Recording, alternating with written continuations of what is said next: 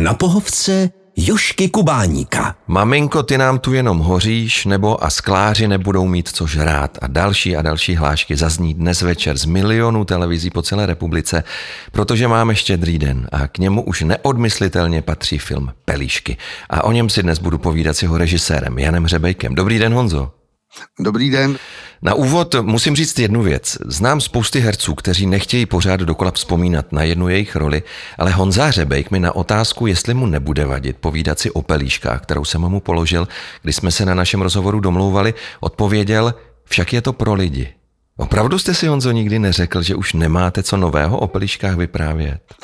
no, abych odpověděl poctivě, já jsem vám řekl, že vždycky je to pro někoho jiného ten rozhovor. Jo. A já si nemůžu stěžovat na tu šťastnou okolnost, která nás jako tvůrci toho filmu potkala, že si k němu lidi vracejí po 25 letech. Takže, takže mi to nevadí, protože ano, mnohokrát jsem o tom filmu mluvil, ale myslím, že to je vždycky pro jiný posluchače. Jo. Hmm, hmm.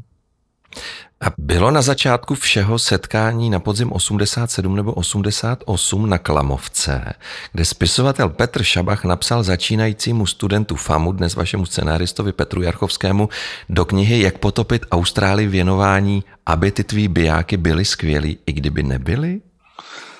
No ano, ano, to je pravda, protože my jsme se s Petrem Jarchovským znali od prváku na Gimplu, mm-hmm. a od mých 14 a od jeho 15 let. A Petr Šabach byl kamarád s Petrovou Jarchovského tetou Jindrou, mm-hmm. která je před obrazem té Jindřišky mm-hmm. z Pelíšků. Mm-hmm. Takže to možná začalo už někde, kde se seznámili Šabach s tou Jindřiškou mm-hmm. Ronovou. A vzpomínáte si, proč jste se tam vlastně vy tři tenkrát sešli? My jsme se oba dva, což je svým způsobem zajímavý, protože jsme byli v denodenním kontaktu, ale mě tu knížku doporučil spolužák Velda Rubeš, který sledoval ty knižní čtvrtky a říkal, vyšel zajímavý nový eh, velice vtipný spisovatel Petr Šabach. No a Petra Jerchovského na knížku Jak potopit Austrálii upozornila ta teta Jindra. Mm-hmm. A my jsme proto zahořeli, protože ta knížka to bylo takový určitý zjevení, prostě jak, jak svým humorem, svým jazykem, prostě přesně nám to mluvilo z duše. Mm. Jo.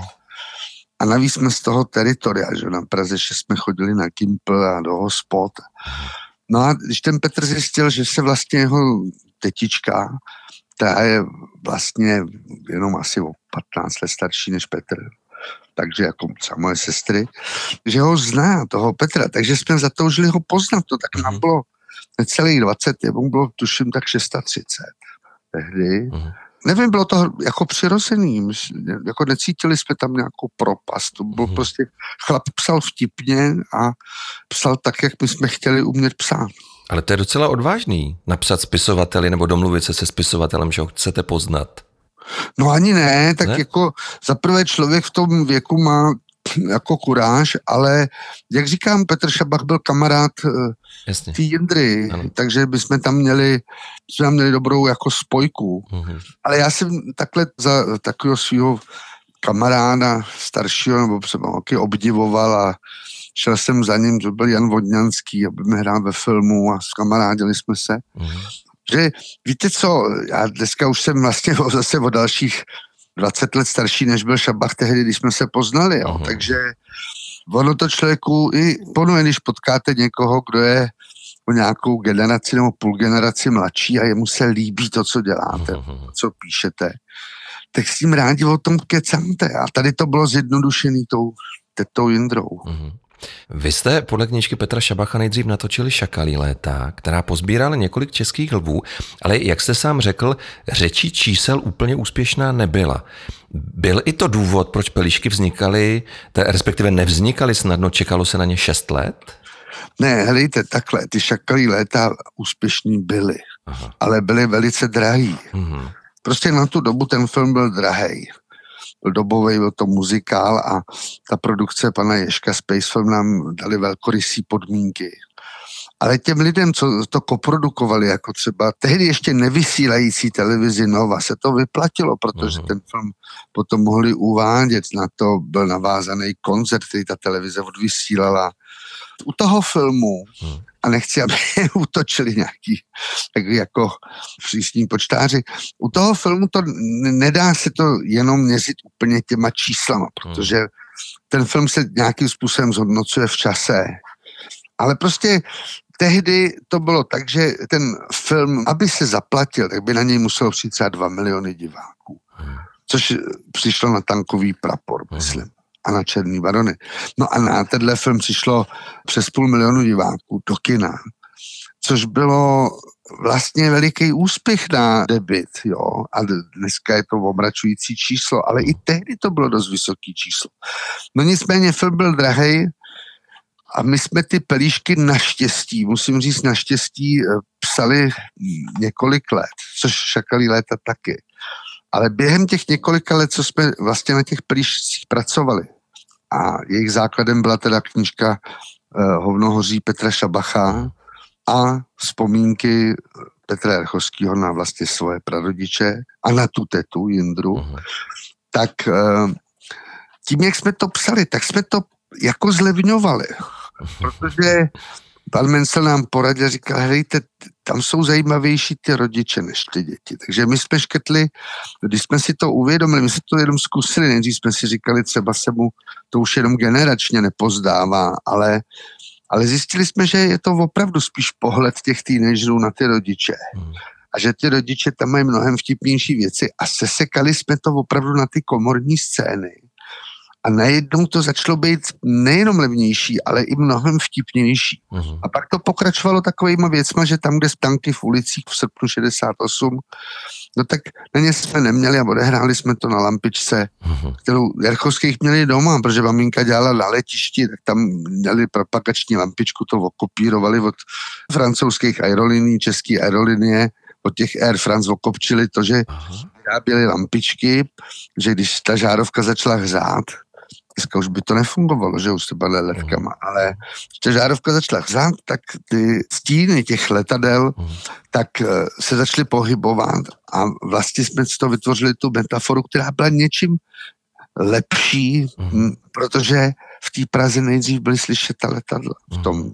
Je to takový příklad, že někdy vás ta nouze, náš kolega Martin Štrba říká, že omezení dělá styl, tak tohle je trošku ten případ. Takže tam vlastně pomohlo to, že jsme se vlastně té drahoty určitý rozmáchlosti těch šachalých let vyvarovali a tím ten film je jakoby hustší. No. Mhm. Vy jste vzpomněl Jiřího Mencla. Ten vám napsal, že jednou ten film bude moc hezký, ale chce to ještě hodně práce. Vy jste ten papír snad vzteky roztrhal. Je to pravda? No, já jsem ho vyhodil, protože to mělo být doporučení k jo. grantu. Já jsem říkal, tohle není žádný doporučení.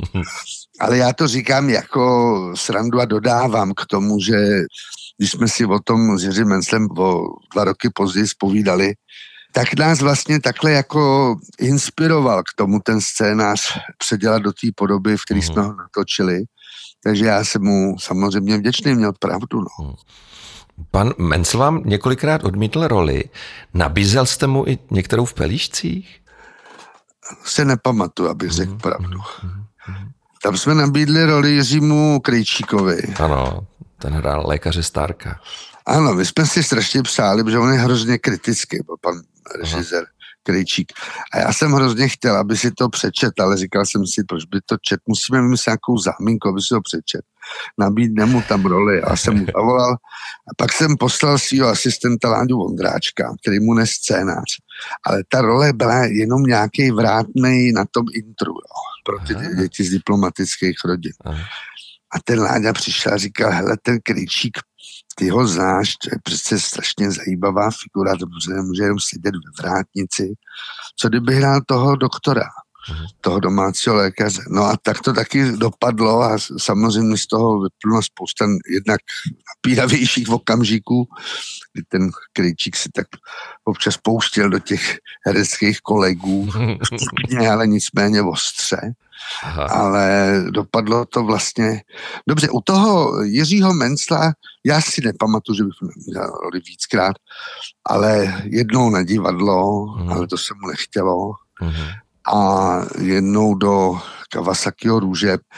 A tam on nám to odmít, tu roli, kterou hrál Martin Huba. Ale ta, musím říct, s 20 vykřičníkama, my jsme, on nám to roli odmít, že je to blbá role. Uh-huh. A my jsme to museli uznat, protože to byl podobný případ jako s Kráskou v nestázích, kdy ta titulní role byla nejhorší ze všech a ta Anna nás na to upozornila. Hmm. Ne z nějaký ješitnosti, ale říkám, jsou nádherné role pro tu Janu Brejchou a pro Micra, pro Vašáriu, pro Abrahama, ale ta kráska je furt taková nějaká a vlastně pomohla nám ji trošku dotáhnout. Hmm. Já jsem mu říkala, co ti na tom uh, vadí, Jirko, jako na té roli. A on říkal, no je blbá, je úplně bez humoru, jo. A já jsem o tom přemýšlel a my jsme to dost radikálně přepsali. Mm-hmm.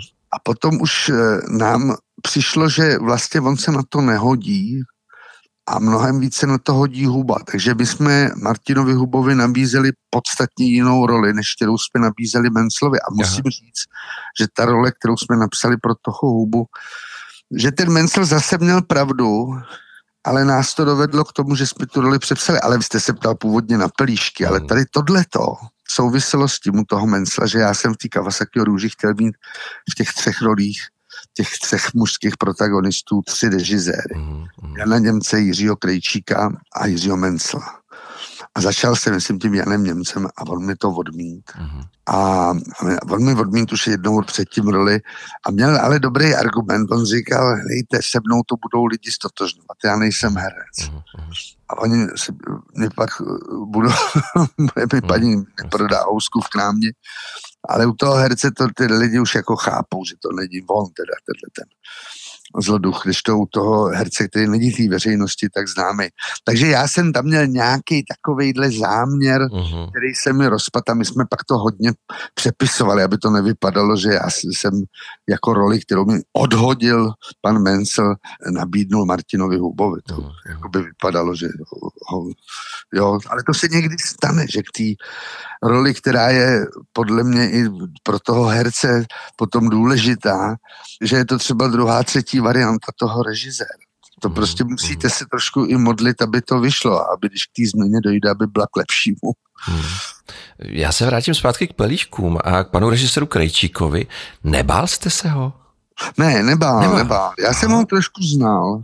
No to byl takový způsob jeho obrany, jo, ta určitá, asi to není agresivita, nebo byl trošku cholerický možná, tak jako... Jo, jo, jo, ale tam já jsem věřil, že ta skladba těch lidí, co na tom dělají, je, že to ubrzdíme.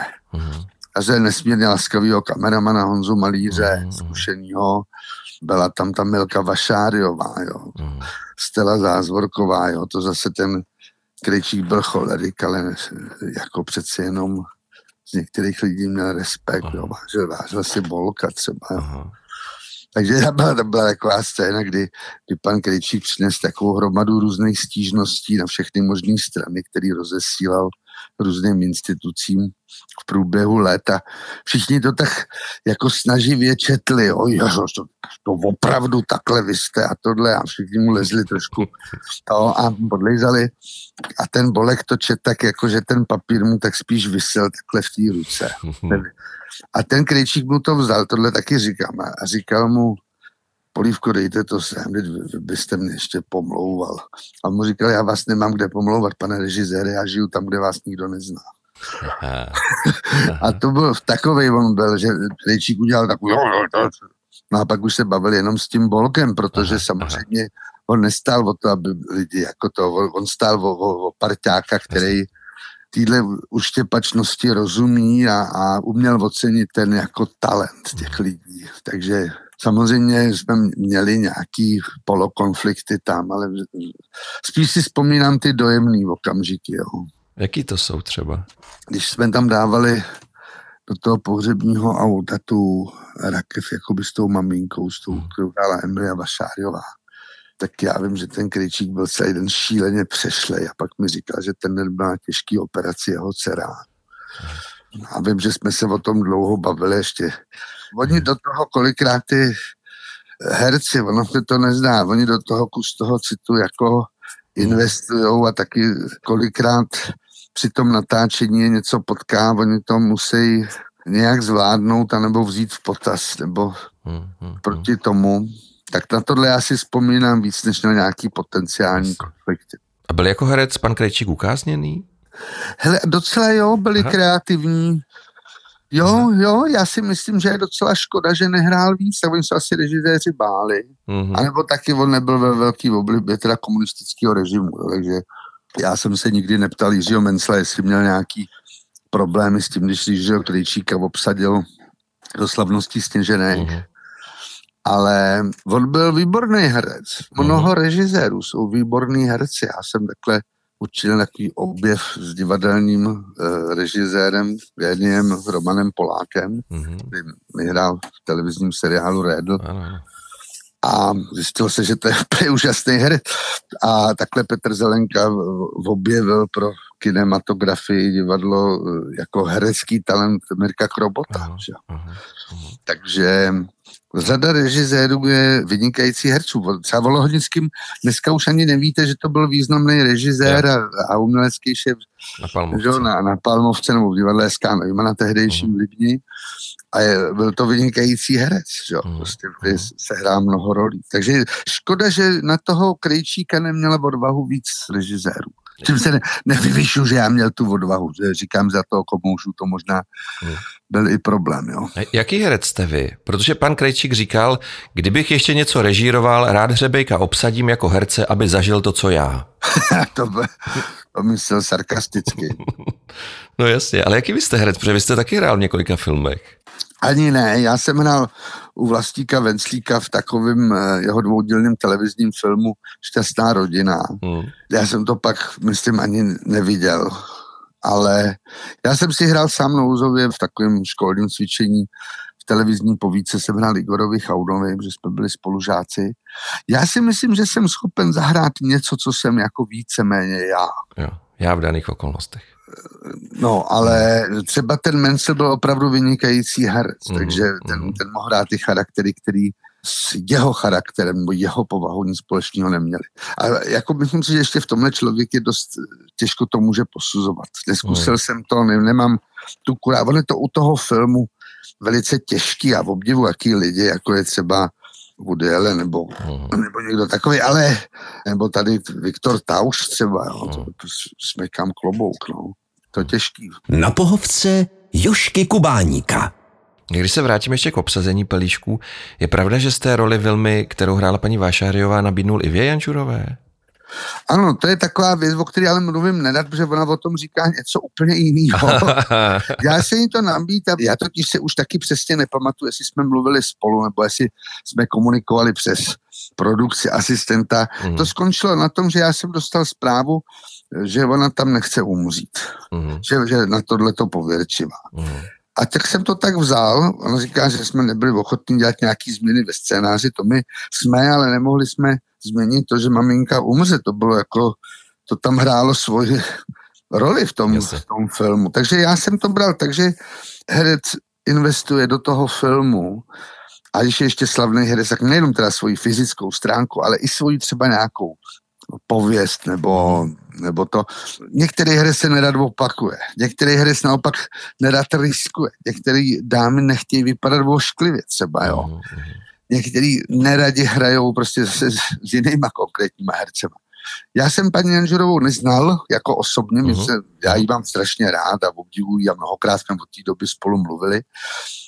Její dcery znám dobře a obě mi hráli v nějakých projektech. A já úplně nevím, já jsem to bral jako určitý ty pověrčivosti a naštěstí jsem tehdy v divadle na Zábradlí viděl to fenomenální představení Ritter Dene Foss, uh-huh. tím zela paní Adrbolcová v tom uh-huh. hrála taky. Od pana Pitinského. To bylo Pitinského legendární představení.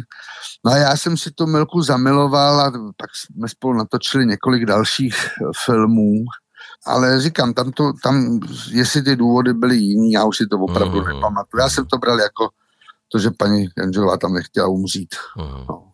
A je pravda, já teď nechci teda vytahovat drby, ale zajímá mě to, je pravda, že s obsazením role Jindřicha Krause, kterou nakonec tak skvěle zahrál Jiří Korec, jste ze začátku váhal? Tam vám to řeknu úplně přesně. Já jsem si to přečet a říkám si, to by byl skvělý pan Kodet, Jiří Kodet. Ale já jsem s ním předtím točil absolventskou inscenaci, nebo podle svého scénáře adaptaci románu Egona Hostovského Dobročinný večírek. A já jsem tam s panem Kodetem měl určitý konflikty. To plynulo z toho, že já jsem do té role obsadil Miloše Kopeckýho. A dokonce jsme jeden den zkoušeli, hmm. pak to zdravotně nešlo, takže ten pan Kopecký to položil, já jsem se s ním jeden den takhle setkal.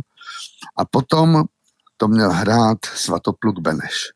A hmm. už z toho, co říkám, pochopíte, že to byla role pro mnohem staršího chlapa. Hmm. No a já jsem nakonec poprosil toho eh, Jiřího Kodeta, který vlastně byl o 20 let mladší v tu dobu, než by tu roli měl hrát. Takže myslím, on hrál taky jako paruce a v takovém šedivém kníru, vypadal jak Salvátor Dalí pro chudý. To, jemu to bylo asi nepříjemný a byl takový trošku jako nekolegiální k těm hercům ostatním který te, mnozí byli jako začínající prostě ze spolku Kašpar, takový Radek Holub, nebo no. tam byl Bohouš Klepl, který taky nikdo nezdá. A my jsme se tak jako, přestože oni za to i chválili tehdy za tu roli, jak jsme se rozešli s tím, že jsme si úplně nesedli. Takže já jsem byl přesvědčený, že on by byl senzační jako ten otec Kraus v Pelíšcích, mhm. ale bál jsem se trošku, že buď to mě pošle do háje von po té zkušenosti, anebo že to zase budou prostě nějaký neřešitelný konflikty. Mhm ale přeci jenom já už jsem měl nějakých víc zkušeností. On se na tu roli mnohem víc hodil, než mm. na tu roli, kterou jsem mu nabídl tehdy a na kterou měl málo času proti ostatním. Že to se dělalo jinak, že to byla televizní inscenace. Takže nakonec to dobře dopadlo. Já vím, že jsem se ho snažil pozbudit. Tehdy byla taková věc, že bys, já jsem k němu jezdil domů na točnou a teď jsme si to četli. Jo. Mm. A v té době uvádělo Národní divadlo hru na miskách Vach, kde Jiří Kodet alternoval s Františkem Němcem mm. roli dirigenta Forfenglera v tomhle. To byla jedna ze dvou hlavních rolí, tu druhou hrál donutil. A František Němec dostal cenu Tália. Oni to hráli oba perfektně, ale každý jinak. Ten mm. Kode to hrá mnohem víc jako osobně a více vzdaloval od toho, od té koncepce toho autora.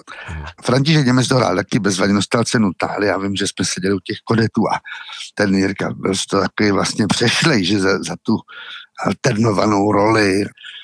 A já jsem říkal jemu a paní Kodetový jsem říkal, no tak Jirko, se, tohle bude tvoje životní role, tohle, na tohle lidi nezapomínou, za tohle tě budou chválit, tak jsem ho utěšoval, naštěstí jsem v tom měl pravdu, já si myslím, že to si teda myslím neskromně, že v tomhle tom, a, a myslím si to za něj, ne za sebe, jo. že v tomhle filmu, že to je opravdu taková věc, která zasáhla mnoho, mnoho lidí a hmm a že si na ní v souvislosti s tímhle velkým hercem a skvělým člověkem prostě vzpomenou.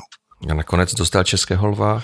Jasně, no, tak to, to, to dostal kde kdo. No to jo, ale... Ty léta, ale jasně, ale prostě lidi se k tomu vrací a, hmm, hmm, hmm. a nějak se k tomu vztahujou.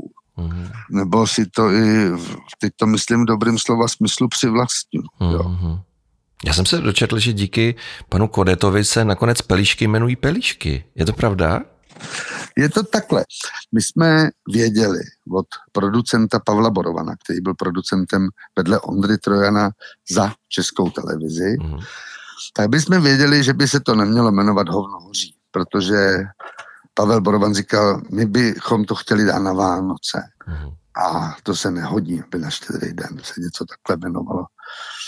A i když se tak jmenovala ta knížka. A my mhm. jsme s tím souhlasili nejenom proto, že bychom se o to přeli, ale protože tak zhruba polovina těch motivů jsou taky Petra Jerchovského. To není adaptace knížky ano, ano. Petra Šabacha my jsme to psali souběžně s tou knížkou, že Petr Šabach, než něco napsal, tak jak já jsem ho teda poznal, tak to hrozně rád vyprávěl. On ty historky, když jsme točili Šakalí léta, což bylo pět let předtím a asi dva roky předtím, než on napsal tu knížku, nebo určitě rok, tak on těma historkama bavil tam herce po natáčení. Jsme jeden den odjeli nám na chatu prostě, tak on tam stál, vyprávěl a to, to bylo 80% těch historie, které byly v té knížce potom, mm-hmm. těch dialogů a situací.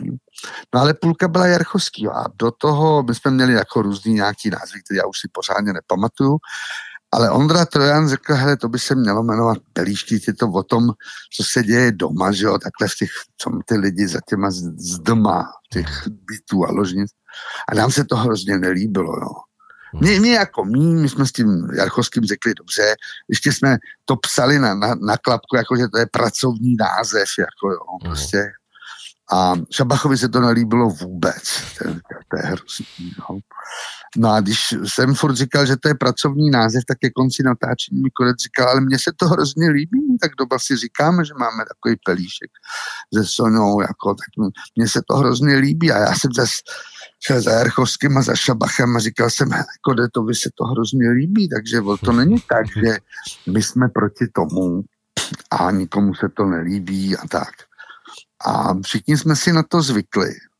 To mi pak někde říkal, nebo jsem to čet spíš, no, že u Koli, že když v těch 90. letech točili film Kolia, tak taky si říkali, no tak úplně nejlepší komerční název to není, co ty okupanti odtahli, to nazvat jako Kolia a, a na nic lepšího nepřišli. Takže my jsme nakonec na to kejvli, protože stejně ono ten film vždycky pak naplní ten název, jo, že mm-hmm co to je, že šel bys na vesničko má středisko a nebo hoří má panenko. No. Hmm. no ale prostě jsou to nejlepší české filmy, jo, nebo patří mezi ty nejlepší, jo, hmm. obecná škola. No. no ale prostě eh, hned se ti to rozsvítí. O ten název kolikrát nejde, jde o to, aby nebyl zaměnitelný. A potom druhá věc je, že my jsme tehdy ještě měli problém s tím, že jsme měli ty ambice zahraniční, nebo ne, že dneska nemáme, ale měli víc, tak jsme taky přemýšleli, jak to přeložit. A to u těch pelíšků se bohužel nepovedlo ideálně. Protože Couzidence jako útulné hnízdo, nebo jak nám navrhovali ty zahraniční distributoři, jak se pak ukazovalo, že prostě v anglicky a v americké angličtině to něco trošku, se to píše jinak. Mm. Bylo to prostě, nebylo to ideální, zatímco u Musíme si pomáhat jsme měli lepší název anglický než český, protože to bylo Divided We Fall, to je prostě lepší. Jo. A, takže ty pelíšky byl Trojanův nápad a Kodet, Kodet nás přesvědčil, ať to necháme tak. Hmm. Když jsme ještě u toho Jiřího Kodeta, jak to bylo s tou slavnou scénou Hledáte někoho soudruhu? Já když jsem se na ten náš rozhovor připravoval, tak jsem se dočetl dvě verze. Ta první říká, že podobná scéna se stala pánům Donutilovi a Polívkovi, když byli s Husou na provázku v Estonsku. A druhá verze říká, že byla ve scénáři, ale chyběla vám tečka, tak jste při natáčení vymysleli ono přetažení holí. Tak která legenda je pravdivá? To první, to se týká úplně jiný scény. Aha. Jsou tady Rusové, jdou nahoru Aha, aha. A to se ještě týkal, to nebudu jako vysvětlovat, to vysvětlovali Bolek, to byla jeho historka, kterou on uh-huh. popustil Donutilovi, kde se opravdu domníval, že, že přijeli nějaký kamarádi, s kterými byli na nějakém workshopu. Uh-huh. Já jsem toho pana Jurského, to byl ten člověk, o kterého šlo, režiséra. Dokonce v souvislosti s Pelíškama potom potkal. Uh-huh. Byl významný ruský režisér. No ale e, tohle ta historka s tím přetažením. My jsme tam měli historku, kterou jsme tam vždycky chtěli mít. A která byla i ve scénáři, že na Vánoce kluk rozbalí ty boty. Mm. Jsou tam ty koně a on řekne díky táto a pak to rozbalí a jsou tam ty vojenské boty s těma zelenýma fuseklema. Mm. Jo. No a to jsme tam chtěli mít. Mm. A říkali jsme, ale to nemůžeme, že ještě taky začátečníci jsme říkali, to nemůžeme tam mít jednu jedinou představu. Uh-huh, uh-huh. Tam musíme mít ještě něco. A my jsme s Honzou Malířem, někde byli jsme na Lipnu, se pamatuju, někde nějaký penzionu, jsme psali realizační scénář, respektive jsme se připravovali na ten film. A tam jsme právě říkali, ještě bychom tam měli mít nějakou představu. A vymysleli jsme to, že když ten kodet bude bloudit po té škole, a nebude moc najít tu třídu, že ho potká ten, ten učitel, ten dušek, zeptá se, jdeš někam soudruhu, hledáš něco soudruhu, hmm. koho, on ho práskne holí, no a ten dušek půjde zás, zeptá se, hledáš někoho soudruhu a on mu řekne, jste laskav. Děkuju. Mm, mm. No a takhle jsme to takhle jsme to natočili. Aha. Kode teda řekl Duškovi, že to bude markírovat tu ránu, že nám nemusí mít žádný chránič. Pak ho teda přetrčí silou. Ten Jarda tak, jak ale bylo domluveno, protože to bylo točený v jednom záběru bez toho, aniž bychom zastavili kameru. Tak ten Jarda dostal ránu, padnul na kolena, zvednul se a obešel zase tu chodbu, vešel tam znova a zase říká, kode to prostě hledáš někoho soudu, říká, ne, velice laskav. Takhle jsme to sestříhali. A potom nás Pavel Borovan přesně říkal, to je taková lábuž, když on ho praští, prostě to je taková radost. E, nechte to tam jenom tohle, nekažte to tou pravdou, že by on vlastně na, to, na tohle by koule neměl Mhm. samozřejmě. A já jsem si uvědomil ještě jiný bonus, že jak to mělo pokračovat, tak ten Dušek hned vyskočil na ty nohy, že jo, a šel. Vůbec jako se nijak nepozastavil. Hmm. A to mně přišla skvělá metafora i to- těch komoušů tady, jo, že prostě oni teda dostali tu ťavku, ale hned vyskočili, Mhm, mhm. oklepali se jako by nic a jdou dál. My jsme to tam nechali, jako protože to bylo takový větší katarze byla, že prostě dostal tím klackem. No. Já bych se rád ještě zastavil u kameramana Pelíšku Jana Malíře. Vy jste o něm už mluvil. Často říkáte, že je to zásadní člověk vaší kariéry, že když se něco nepovedlo, tak plakal, když se něco naopak povedlo, radoval se, skákal, objímal herce. No, no na, naopak, ono, když se třeba povedlo něco dojemného, tak plakal. Když Jo. se něco nepovedlo, tak jsme to řešili. No. Hele, Honza Malíř, já jsem eh, to taky říkám rád. A když Věra Chytilová natočila Faunou velmi pozdě odpoledne, takový film, který šel tak sporadicky v kinech, měl od začátku kultovní pověst. Já jsem ten film viděl v kině, dokonce jsem pak někde u, u přijímací zkoušek na FAMu o něm mluvil.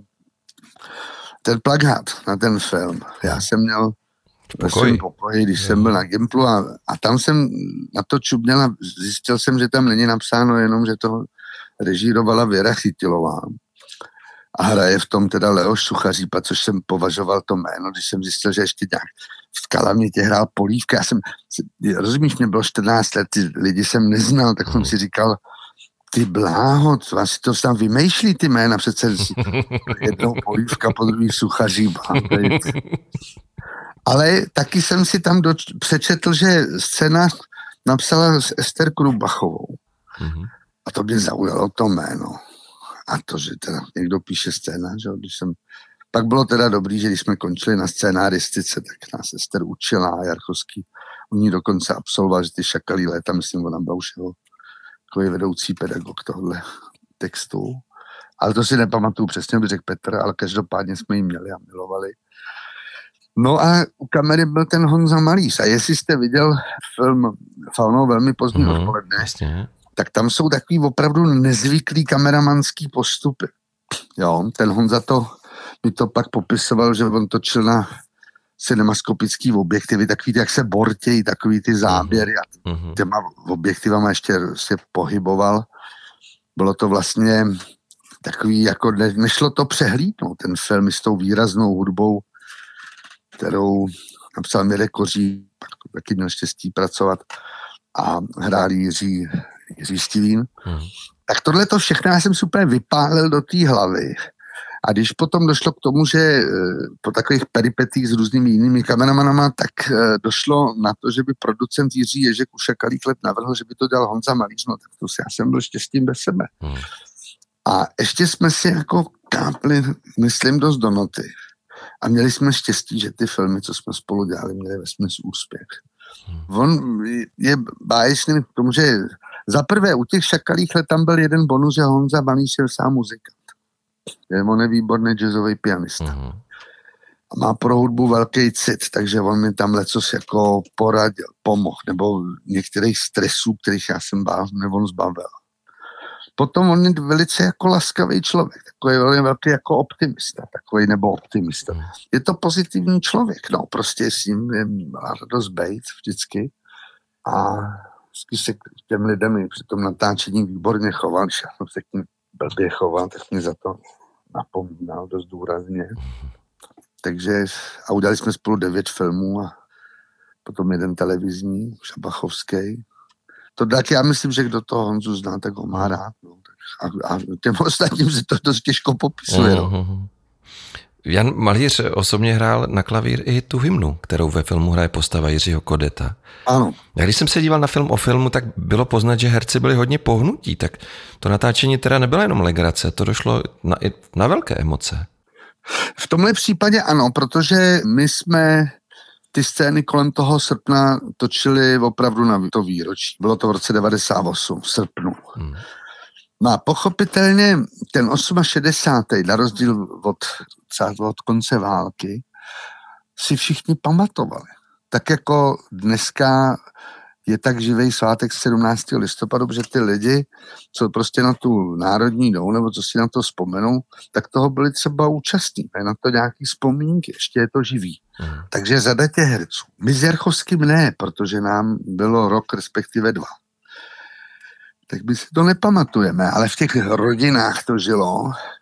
A já, když jsem se vyptával těch herců, jako jo, tak každý přidal nějakou historku, něco se tam nějakým způsobem dostalo, něco se tam nedostalo. A, a vím, že někdo, ale myslím, že tohle byl zrovna taky ten Láňa Vondráček, že říkal, že mu doma říkal, že, že všude se tehdy hrála hymna a my jsme říkali, no tak ta postava toho tatínka Krause hraje na piano, je to tam vidět, ale to bylo předem eh, jako domluvený a nacvičili to kluci z Melody Makers, hráli za ně. To bylo udělané tak jakože při tom natáčení oni za nima seděli a, a, a hráli to jejich ruce. A já jsem říkal, tentokrát už nemusíme ukazovat, že on umí ten prstoklad, ale musel to někdo nahrát nejdřív, no. Tak to Honza Bališ nahrával a já to nevím na 100%, ale myslím, že jsme to možná dokonce i 21. srpna toho roku 98 točili. Mm-hmm. A mluvili o té okupaci, takže to skutečně mělo takovej...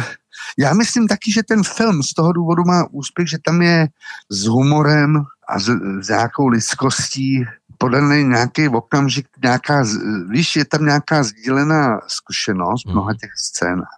To je se týká nejenom té okupace, ale samozřejmě nějaké věci, člověk přijde náhle o rodiče třeba, jo, nebo mu někdo emigruje, jo, nebo takových dost věcí, které tady ta sdílená zkušenost toho publika, to je ten podíl, proč ten film měl, nebo dosud má ten ohlas, a proto ty lidi byli pohnutí, když to ten Honza v tom, v tom ateliéru nahrával. Hmm, hmm. Pelíšky změnili mnohým život. Simona Stašová dělí svoji profesní cestu na dobu před a po pelíškách. Václav Neckář sám říkal, že díky pelíškům začal na koncertech zase hrát písničku Tu kytaru jsem koupil kvůli tobě. No, no to je na tom je paradoxní, že on ji nikdy nehrál. I on ji nehrál on ani. Ne, jo, jo. On, jí, on mi to říkal nedávno. Já jsem, to mě dojímá, trošku ještě víc protože ne, já mám radost, že, že ta Simona to takhle vnímá, že, mm. že jí to pomohlo, ale u toho dneskáře jsem vyloženě dojatý, že já jsem to vlastně nějak nevěděl, nebo jsem to zapomněl. Že, že to pomohlo znovu nastartovat jeho mm. kariéru. Ale on mi říkal, že tu písničku nahrál v těch 60. letech. A teď z nějakých muzikantských důvodů, tam bylo aranžerských, jemu se to nezdálo, jemu se to nelíbilo, že, tak on ji nikdy nehrál na koncertě, mm-hmm. on k ní neměl žádný vztah.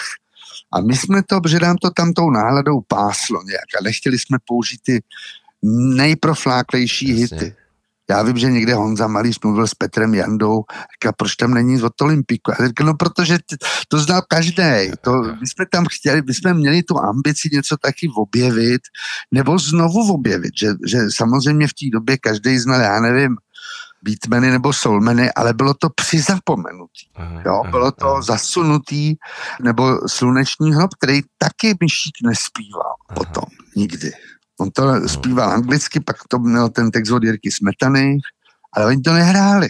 Oni to nehráli, tuhle tu písničku. Aha. Ale přesto to v nějakém podvědomí prostě toho publika zůstalo. No a ten Vašek dneska to pak někde na nějakým festivale, kam byli pozvaní, jako zjistil, že když to zaspívá, že se to setká s obrovským ohlasem, tak tu písničku znovu nacvičil. Takže to byl ještě takovýhle zajímavý. Mm-hmm. Mm. Jak peličky změnili život vám? No tak jednak byl to první film, který jsme natočili v produkci Ondry Trojana. A protože ten film měl takovýhle úspěch a protože vlastně drahý nebyl. My jsme ho točili skoro celý teda za peníze české televize, ale v nezávislý produkci Ondry Trojana. Točili jsme na 16 mm film a kolik stál, nevím, ale byl levný. Nebo rozhodně nebyl drahý. No a tím, že měl tenhle ten úspěch a my jsme chystali film Musíme si pomáhat, tak jsme měli jako, jako vítr v plachtách. Měli jsme takový větší jako kuráž. Měli jsme prostě nějaký větší takovou jako důvěru, hmm. protože ty šakalí léta sice dostali ty český lvy a přišlo na ně teda jako spousta diváků, ale nebyl to komerční úspěch. Když to tohle to najednou tehdy, jak nebyly ty multiplexy, tak se ty filmy, když měli úspěch, drželi dlouho v kinech. Jo? Takže ten film třeba Kolia ještě rok po premiéře byl nejnaštěvovanějším filmem následujícího roku. Uh-huh. A my jsme začínali točit film Musíme si pomáhat a ten film jsme točili a celou tu dobu, co jsme točili ten film, ty pelíšky byly na prvním místě návštěvnického žebříčku prostě, jo. A protože ho točila úplně stejná banda lidí, ten, teď myslím ten štáb, nebo skoro stejná. A hrálo tam několik herců z toho castu těch pelíšků tak to bylo strašně pozbuzující. Takže pro mě ty pelíšky znamenaly nějaký začátek takový asi nejšťastnějšího období spolupráce, té spolupráce s tím Trojanem, kdy my jsme s tím Jarchovským něco psali. U Trojana už to začali prostě chystat a tímhle tím způsobem jsme existovali nějakých pět filmů. Hmm. To za prvé je ohromně pozbuzující, když tohle můžete dělat prostě s, s lidma, kteří jsou vám blízký a točíte, co chcete víceméně, ještě to má úspěch, to se zamotalo až někdy kolem u mě dobrý, který, který prostě úspěch neměl, jo? nebo neměl ten úspěch, který nám umožnil financovat další film z, těch, z toho zisku. Jo? Takže pro mě to byl začátek téhle šťastné spolupráce Jarchovský Trojan Řebejk. No tak jsme ty filmy uváděli a to jako, to i kdybych natočil ještě nějaký lepší film, tak jako takovýhle v období už neočekám. Hmm, a třeba a to už přijde. myslím, No ne, ale to, že by si pět filmů natočil tímhle způsobem, že vlastně vylučuje, že by si ho mohl natočit, jo, my na, hmm. na co jsme šli. Do čeho jsme se pustili, to se udělalo, no, takže to, tohle pro mě znamenaly hmm. pelíčky. Honzo, dnes je štědrý den. Vy jste v jednom rozhovoru řekl, že po té, co odešel Václav Havel, už trávíte Vánoce jinak, že už se nesnažíte být obětí konzumu. Jaký je ne, štědrý den to, u, u Hele, aby to nevypadalo takhle pateticky, že Václav Havel zemřel 18. prosince. Ano. A následuje taková ta rozloučení. My jsme s šli na Pražský hrad do Vladislavského sálu, my na to jednou mohli vzpomínat, že tam byli, když byli malinký. Jo, byl jsem se rozloučit v té pražské křižovatce. A najednou jsme jakoby vynechali tu cestu do toho makra, bych to tak mhm, řekl mm-hmm. stručně, jo. A zjistili jsme, že to tak už dělat nebudeme, no, takže není, není takhle jako patetický Rozumím. prostě, jako Havel zemřel, nebudeme jezdit do makra, to ne, ale prostě najednou jsme zjistili, že vlastně to, to za to Že to jde i bez toho, jasně. No a my, my slavíme Vánoce, takže my bydlíme na té boudě na vodě, na Vltavě, mm-hmm. tady v mhm. přístavu na Smíchově. A ono to tady není malý, máme to tady jako v pohodě, lidi nám občas tu říkají, vy tam musíte topit v kamnech. A říkáme, na chalupě také jezdíte tam rádi. A my tím, že tam jsme furt, tak v nich že jo? takže je to pohoda. Ale zas tak velký to není, aby se sem vešel stromek. Takže my ho máme na terase. Máme vedle nějaký venkovní ohniště. Večeři teda jsme vevnitř, u těch kamen, ale k tomu stromku a pro ty dárky chodíme s dětmi už tradičně nějakých 8 let jako ven, když byl ještě opravdu malý, tak jsme jim ty dárky přitahli na lodičce, protože oni šli vrátnímu tady v přístavu, odnesli kapra, pivo a salát a mezi tím jsme jim na lodi přitahli dárky, tak takhle, takhle dokonale už to neděláme, ale jsme venku a sedíme kolem ohniště. Takže je to velice romantický. No. Kdyby sněžilo, tak mi to bylo ještě hezčí, kdyby nasněžilo. Takže dnes večer, když bude česká televize opakovat pelíšky, vy budete venku a budete s rodinou, dívat se nebudete. My tu nemáme telku a hele, já jsem rád, že jsem pelíšky natočil, nemám problém se hodit oko, ale že bych si je pustil večer na štědrý den. Nemám kde, hmm. ale ani doma. Byl jsem rád, že na to kouká třeba maminka nebo rodiče mý ženy, že když jsme trávili Vánoce společně, oni se pak šli dívat na ty pelíšky, teta, tohle, jo, nebo pak i děti.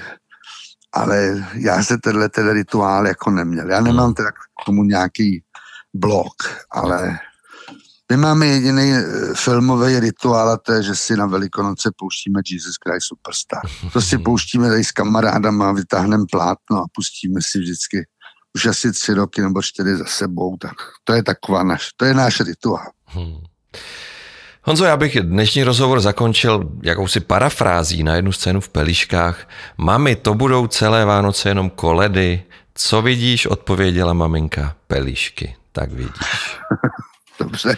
Honzo, já vám děkuju nejenom za toto vzpomínání na Pelišky, za celý film i za všechny filmy, které jste natočil a které se stejnou radostí a schutí ještě natočíte. Já vám děkuji za pozvání a přeju krásný štědrý večer všem. Mým dnešním hostem byl režisér Jan Hřebek. Děkuji za to naslyšenou. Na pohovce Jošky Kubáníka.